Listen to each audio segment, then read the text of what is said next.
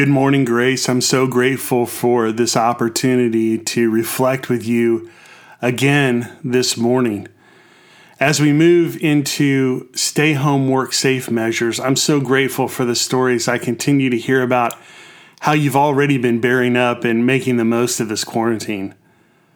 This is an essential part of preserving our witness for Christ, obeying those in authority, being wise and cautious about our health but most of all, playing our small part in the bigger story of making sacrifices for the protection of those most vulnerable. As we seek not our own interests, but look out for the interests of others with humility and kindness, with compassion and prayer, we express love and we set a wholesome example for Christ. So keep practicing all that good hygiene Stay consistent with social distancing. And continue to remain non anxious as you have to shop for essentials. Keep being creative with your workouts. And remember to smile and express gratitude as you adjust to new school and work schedules in the gift of online classes and meetings. Yeah, our normal schedules have been interrupted there are inconveniences and challenges. But as the Apostle Paul writes to the Philippian church, work hard to show the results of your salvation, obeying God with deep reverence and awe.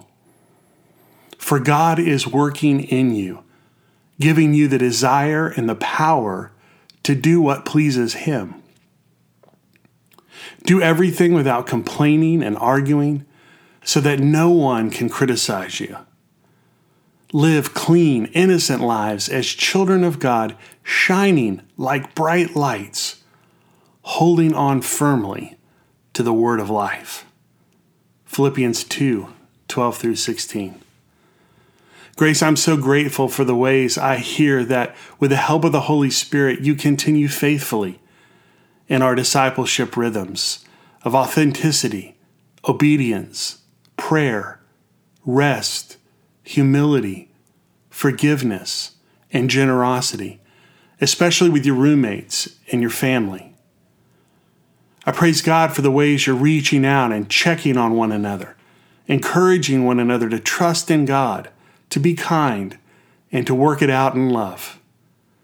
Your prayers are effective, so keep on interceding for God's protection, healing, and strength for those who are sick, for our doctors, nurses, and first responders caring for them, for all those who've lost their jobs, and for all those who continue to provide the things we all need, not knowing how long this will last.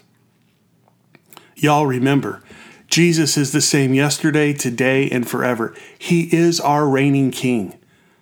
Through his sacrificial death for us, his love is established beyond any doubt.